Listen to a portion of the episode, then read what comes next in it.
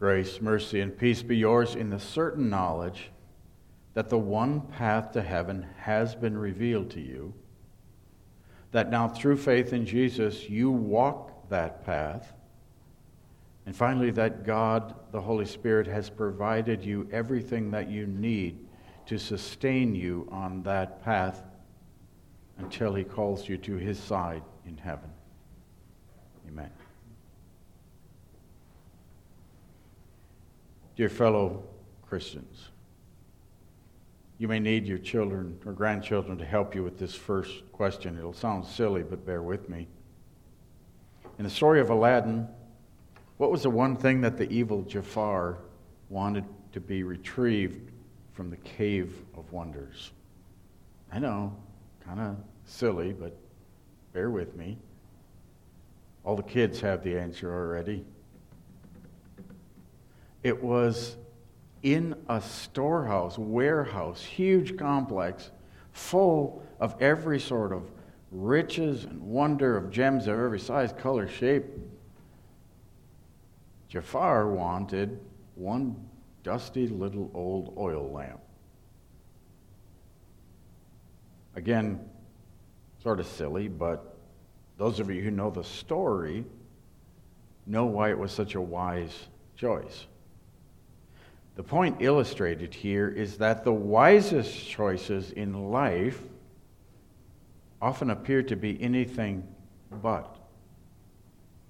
The best things that we could desire are sometimes masked or overshadowed or buried beneath things that seem to have greater value, but in reality do not.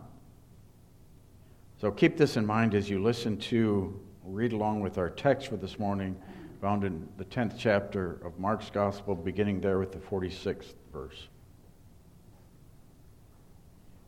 And they came to Jericho, and as he was leaving Jericho with his disciples and a great crowd, Bartimaeus, a blind beggar, the son of Timaeus, was sitting by the roadside.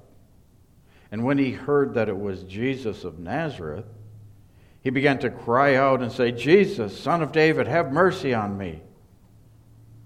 And many rebuked him, telling him to be silent. But he cried out all the more, Son of David, have mercy on me. And Jesus stopped and said, Call him. And they called the blind man, saying to him, Take heart, get up, he is calling you. And throwing off his cloak, he sprang up and came to Jesus. And Jesus said to him, What do you want me to do for you? And the blind man said to him, Rabbi, let me recover my sight. And Jesus said to him, Go your way. Your faith has made you well. And immediately he recovered his sight and followed him on the way. This is God's word. In humble awe and thanksgiving, we bow before the God who gave us these words and ask him this prayer Sanctify us by your truth, O Lord. Your word is truth. Amen.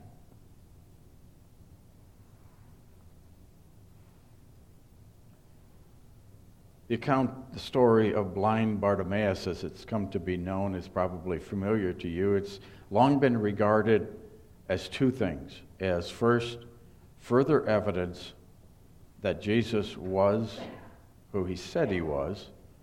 After all, he, perfor- he performed a miracle and proved his divine power. And also one of those accounts meant to make us just feel good sort of a happily ever after story, one of those heartwarming accounts. It is those things, of course. But I wonder if we're missing not only a greater point, but several. So we're going to look this morning a little deeper at this account and see if there's more here than first meets the eye. So, first, the setting this was actually Holy Week. And Jesus was going through Jerusalem. Now, there's some logistics here. He was going through and he got to the other side and he came back through. So at some point in this in this walk to Jerusalem, into Jericho and out, and there was also two Jerichos, an old and a new. So at some point outside of one of the city gates, Jesus is walking and two blind men call out to him, one named Bartimaeus. Now our text reveals only Bartimaeus. It focuses on him. We're not sure exactly why. The parallel account in Matthew tells us there were actually two, one was not named.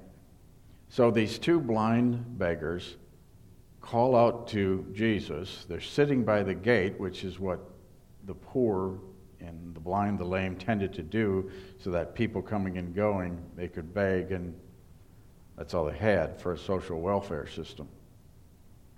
They hear it's Jesus of Nazareth and they call out to him. Now, we're not told exactly why, but curiously, those with Jesus told them to be quiet. Now, the most obvious explanation would be that they were embarrassed by this undignified behavior. Bartimaeus will have none of it. He cries out all the, loud, all the louder, all the more obnoxiously, and why not? Bartimaeus, socially, is at rock bottom. You remember how they regarded physical ailments as, as indicative of how God felt about that person. So here's this guy that all of society believed was the worst sinner of all, and he was obviously destitute. He couldn't work, so he's a beggar. So he's at rock bottom socially. He's got no place to go but up. So he shouts out all the more emphatically, Jesus, Son of David, have mercy on us. Help us. His persistence, as you heard, was rewarded when those with Jesus came to him and said, Take heart, get up. He is calling you. Now put yourself in his position. Could you imagine? Jesus is calling you. Jesus is telling others and you, come here. And so you get a sense of his joy, enthusiasm. He throws off his cloak. He jumps up. Our text says he springs to his feet and he finds his way to Jesus. Finally, after a lifetime of darkness, there's literally a light at the end of his tunnel. There's hope. There's hope that this Jesus of Nazareth can finally call him out of that lifetime of darkness into the light. So you're there and you're, st- you're standing expectantly before Jesus.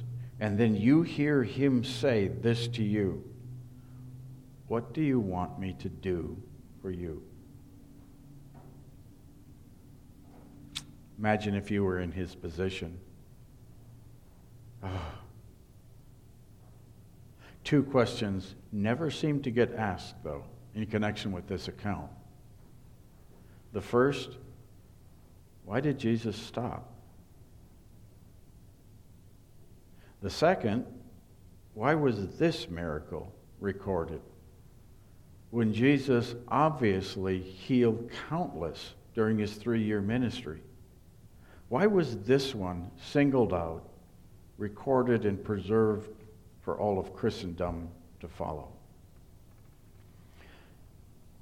Add to that the fact that this miracle was performed when it was. Now, understand that immediately after this, Jesus told his disciples to go prepare for the Passover meal. At that meal, he instituted the Lord's Supper, was later arrested, and then the next day crucified. And no one would blame Jesus if he was a bit too distracted, preoccupied, to be distracted by yet another human being calling for him to do what was secondary to his mission. He had to have been focused on his primary mission, as he always was, which, as we heard in our scripture reading, to bring man salvation, to pay man's sin debt. So, on this probably the second to the last day or third to the last day of his life, he hears this and he stops. He allows himself to be pulled aside. So, what caused him to stop? Why? What got Jesus' attention was not the persistent and shameless nature of the cry for help. I have no doubt that they were everywhere, clamoring for Jesus on the fringes of every place he went. Help me, heal me. And the request would have been everything common to the human condition. I think it was what Bartimaeus said Jesus, son of David, have mercy on us. See, we might miss the son of David, Jews would not have. Son of David was purely messianic. It was reserved always and only for the promised Messiah, who was said to be prophesied to that he would come from the line of David. So when someone referred to Jesus as the son of David, it was evidence of faith that this was the promised Messiah. So you can picture Jesus walking along, and again, the cross was right there in front of him, and he hears all these calls, and then he hears one Jesus, son of David, have mercy on me. Help me. And he stops. And he says, Bring him. Call him. So that's interesting. That may well be why Jesus stopped. But why was this miracle recorded when so many others obviously were not? And here's something differently, something different in this that you have to look closely at to recognize. Earlier in Matthew's gospel, he recorded that two blind men also called out to Jesus and also said, Son of David, help us. And Jesus healed them. But what did he say to them after he healed them? Go your way, but tell no one. In fact, Jesus universally said that, except where he didn't need to. The woman at the well of Samaria, up in Samaria, there was no danger that people would come to, to know that Jesus claimed to be the Messiah and use that to kill him. Here he's right outside of Jerusalem, but he knows his time has come. And all three synoptic gospels record this miracle, which in itself is unusual. All three record exactly what they said Jesus, son of David, have mercy. And record that Jesus did not forbid them to tell. In fact, just the opposite happened. And immediately he recovered his sight and followed him, glorifying God. And all the people, when they saw it, gave praise to God. This is undoubtedly why this is recorded, why this is considered to be special. Jesus had turned that corner. He was no longer hiding who he was. He no longer spoke in parables or in guarded language. It was, I am the Messiah. So, with Bartimaeus, happily ever after, right?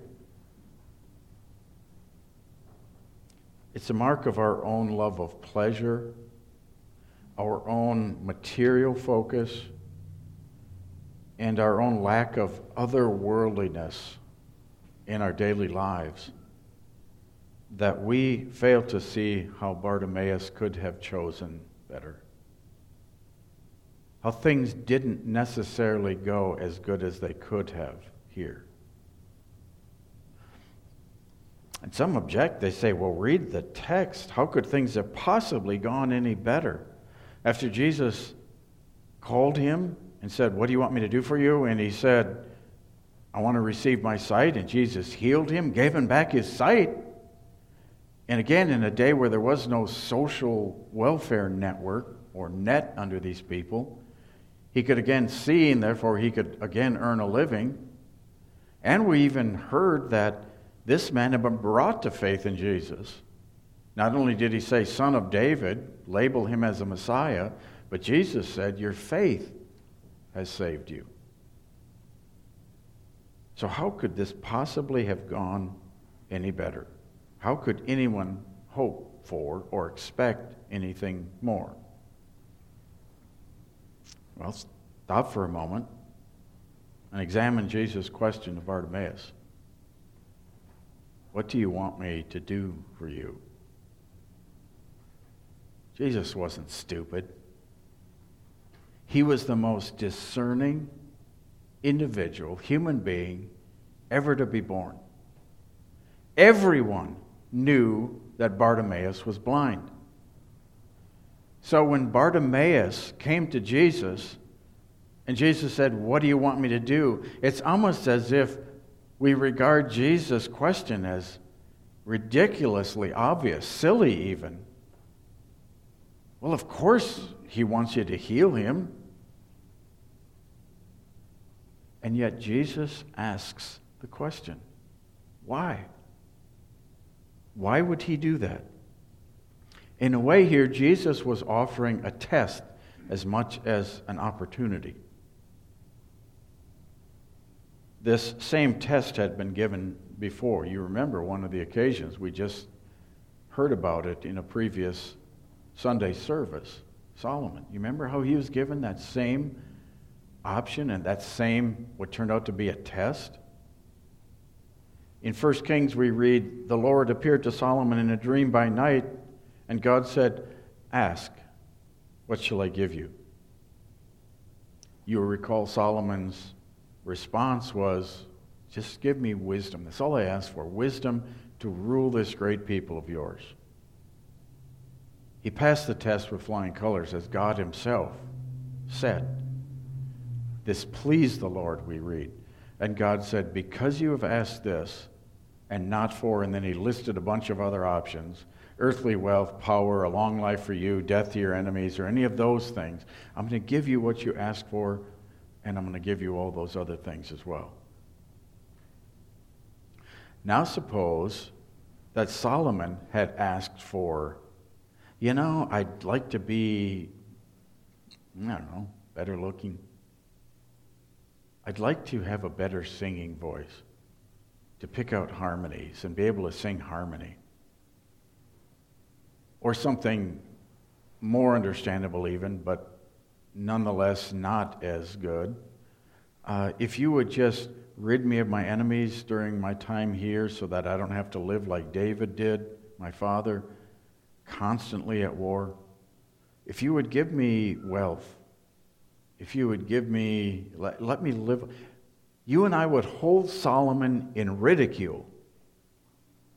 Because Scripture would identify the failure, wouldn't it?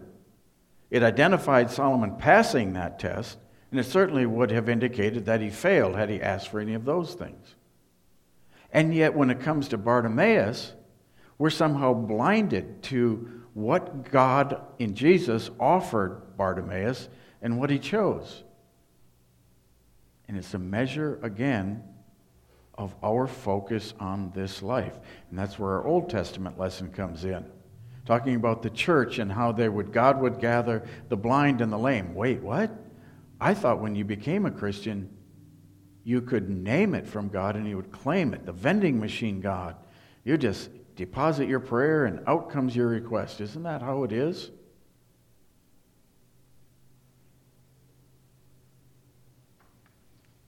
Whatever happened to Bartimaeus?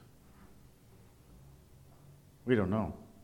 We know that for a time he was a believer. Jesus said so. Afterwards, he gave glory to God and thanksgiving. That was good. And we even read that, at least for a time, he followed Jesus on the road. In other words, he turned and fell in with the crowd that was swarming around Jesus. Will we join him in heaven? Will he be there? We have no way of knowing, of course. We'll find out on Judgment Day, but for now, we have no reason to believe otherwise. The point here is that not only did Bartimaeus ask for something which benefited the flesh, which was temporary, we have no trouble with that. And then we step back and say, but are we being a bit too hard on this guy? Well, think of Jesus' words throughout his ministry. Those who are well have no need of a physician, but those who are sick. What does that mean?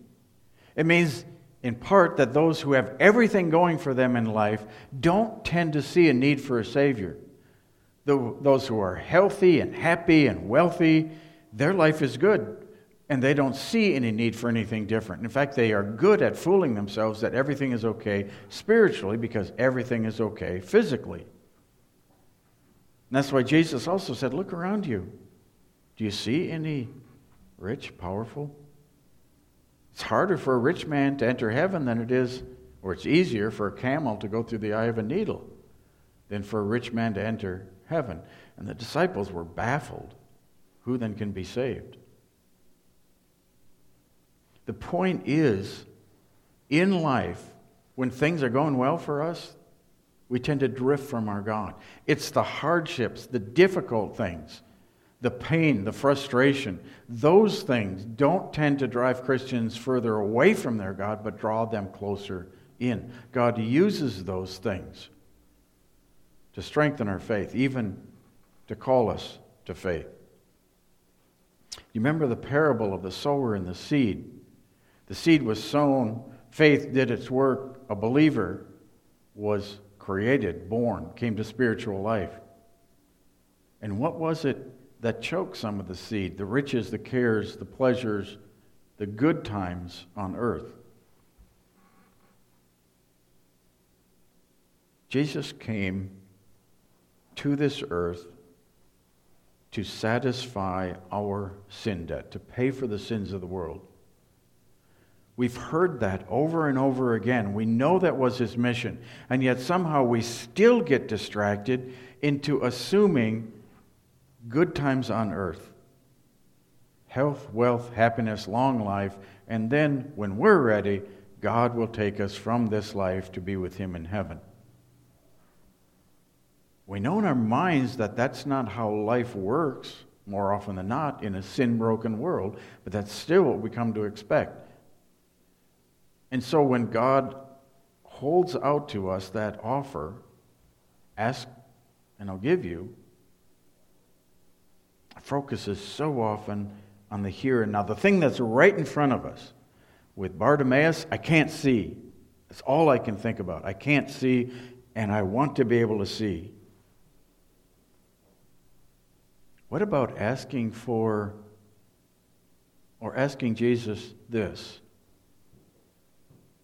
I've been brought to faith. I believe that you're my Savior. But my life still stretches out in front of me. Please, if you're offering me anything, preserve me in this faith. And in the end, take me to be with you forever in heaven. That's got to be better. That has to be better. Because we don't know what happened to Bartimaeus. Maybe when this thorn in the flesh or this, this handicap, this difficult thing in his life was removed, then his eyes were literally open to all the rest of the options the world had. We don't know. We don't make that judgment. But on Judgment Day, will it matter whether he had sight in his life or not? one thing will matter his relationship to his Savior Jesus. That's why, that's what Jesus came to do. That was his mission to live a sinless life and then to offer that life as payment to God for the sins of the world. To do for us, in other words, what we could not do for ourselves. It wasn't to make us more comfortable here. Now, along the way, because he was loving and compassionate, he did heal, he did help. And some of those miracles are recorded. Most of them point us to Jesus' mission, Jesus' person and work as here. His refusing to tell Bartimaeus and his companion to tell no one. You remember his message to his disciples what you heard whispered in your ear, what I told you once in confidence and told you not to tell.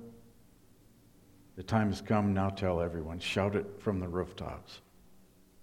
My plan has come to an end, and I'm now going to offer that ultimate sacrifice.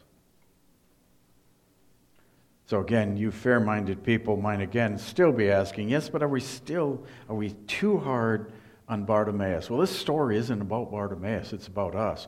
So if we're too hard on Bartimaeus, let's be harder on ourselves. Because again, Jesus has quite literally offered us the same test, the same promise.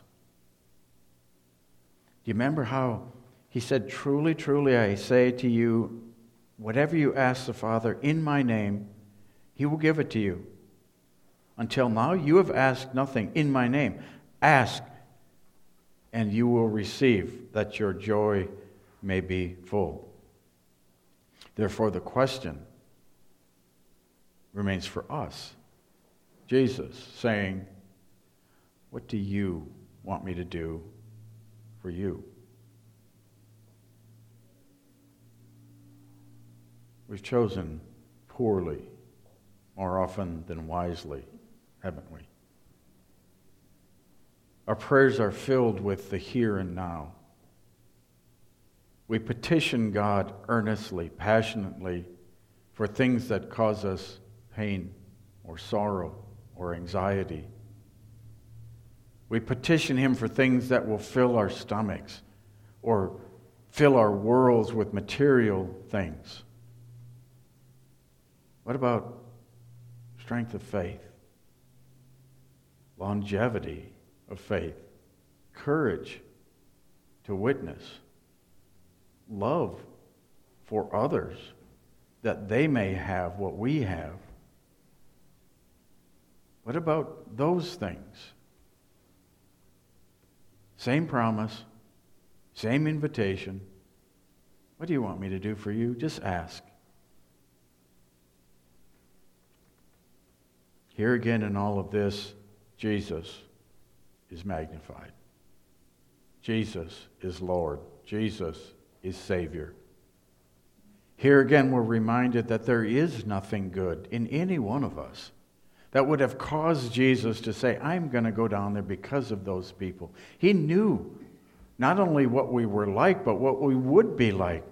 Still wandering sheep, still foolish, stupid, in our choices, still wandering into that little patch of grass that looks so good and in danger constantly of falling over the cliff to get there. Oh, that part of it. But it looks so good. And He continually calls us back. And then we complain. Well, I wanted that. And you said, No, I thought you said you'd give me whatever I wanted. James says, Yeah, you don't get it because you ask with selfish ambitions. And we could add from this text, and you add because you're just wrapped up in this world. You ask about things that don't matter, that are going to pass away. Sinful, unworthy, self absorbed, short sighted sinners. That's who Jesus came to save, and that's who he did save. Those people are us. And yet, God, in His mercy, has called us from that. And as we began, He has revealed to us that one path of life. He has set us on that path, and even now has provided everything necessary to preserve us in that faith. Continually throughout our life, usually with hard things, gently guiding us away from that stupid desire that foolish longing. And all because he loves us, inexplicably loves us. God be praised for sending his Son for sinners like us. And God help us to choose better. Amen.